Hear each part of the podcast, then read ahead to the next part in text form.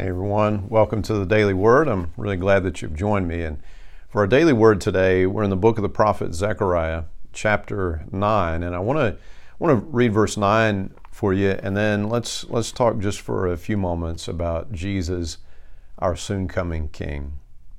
Rejoice, O people of Zion, shout in triumph, O people of Jerusalem.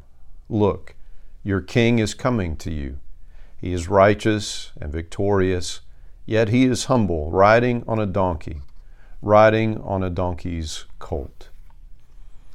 I tell you what, uh, it's no wonder that this this um, triumphal entry of the king into Jerusalem is at the center of this prophecy of restoration that we find in, in chapter 9.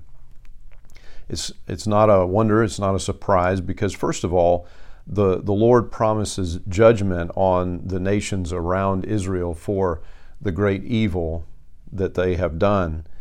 And yet, even in that declaration of judgment, there is here uh, there is here gospel in verse 7. So chapter 9 and, and verse 7, we read here, Then the surviving Philistines will worship our God and become like a clan in Judah. So, though there would be judgment, there would be a remnant of these Philistines, and, and they would come to God they would be forgiven and restored to God. This is a declaration, a foretaste of the gospel of, of Jesus Christ. We see also here that the Lord promises protection over Israel. And in fact, I know that we are all praying for Israel, even right now, praying for his protection uh, right now. And, and God promises also here a day when that protection will no longer be necessary. He, he gives this promise that there is a day of peace coming that this king will bring. And in fact, we know, of course, that Jesus Christ is called the Prince of Peace. It's no wonder that, that this triumphal entry of the king into Jerusalem is at the center of this prophecy of restoration, also because the Lord promises here the, the, the, this new covenant that would come. It would be this new committed relationship that would be sealed with blood. This covenant would, would, give, uh, would give hope, uh, a hope that would capture us and, and that would hold us fast.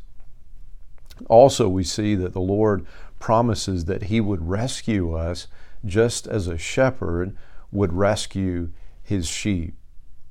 The Lord promises here also that, that we will thrive, that we will thrive in the abundance that God gives. And, and so, looking at all of this, I, I know you know where I'm going, and that is that this is all pointing to Jesus Christ. It is no wonder then that Jesus intentionally, purposefully, clearly fulfills this prophecy that we find in Zechariah 9 9. I'd share with you from the Gospel of Matthew, chapter 21, and I want to share with you verses 1 through 11. As Jesus and the disciples approached Jerusalem, they came to the town of Bethphage on the Mount of Olives. Jesus sent two men ahead of, two men on ahead, go into the village over there, he said. As soon as you enter it, you will see a donkey tied there with its colt beside it. Untie them and bring them to me. If anyone asks what you're doing, just say, The Lord needs them, and he will immediately let you take them. This took place to fulfill the prophecy that said, Tell the people of Jerusalem, Look, your king is coming to you. He is humble, riding on a donkey, riding on a donkey's colt. The two disciples did as Jesus commanded. They brought the donkey and the colt to him and threw their garments over the colt, and he sat on it. Most of the crowd spread their garments on the road ahead of him, and others cut branches from the trees and spread them on the ground. Jesus was in the center of this procession, and all and the people all around him were shouting, Praise God for the Son of David. Blessings on the one who comes in the name of the Lord. Praise God in highest heaven. The entire city of Jerusalem was in an uproar as he entered Who is this? they asked.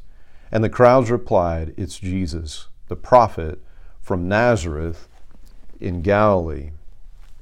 And so we see, friends, that, that Jesus is the judge. He is the holy and righteous judge that we will all, every human being, will stand before. He is also, of course, the one who has provided us a way where we can be confident for the judgment, where our sins can be washed away. He has offered the gospel to the world. Jesus is the one who will bring peace, who at his coming will make all things new. And as the scripture says, there will be no more war. There will be no more crying, no more mourning, no more pain. No one will harm on all of God's holy mountain, for God will make all things new. It is Jesus Christ who provides the new covenant. It is uh, covenant in his blood. It was his shed blood that allows us the forgiveness, the reconciliation to God to know this new relationship with him. It is the Lord Jesus Christ who said that He came to give us life and life in all of its abundance. It is through Jesus that we thrive and know what is truly life. It is eternal life in Jesus Christ. And so, friends, as we're reading Zechariah 9, as we're seeing this restoration that God promises, see that it points beyond Zechariah's day to Jesus Christ, to what we know now, and to what we will know and see at the return of Jesus Christ. Come, Lord Jesus, come. Amen. Amen. And friends, until we have a chance to speak again, I pray that God would bless you and that He would keep you.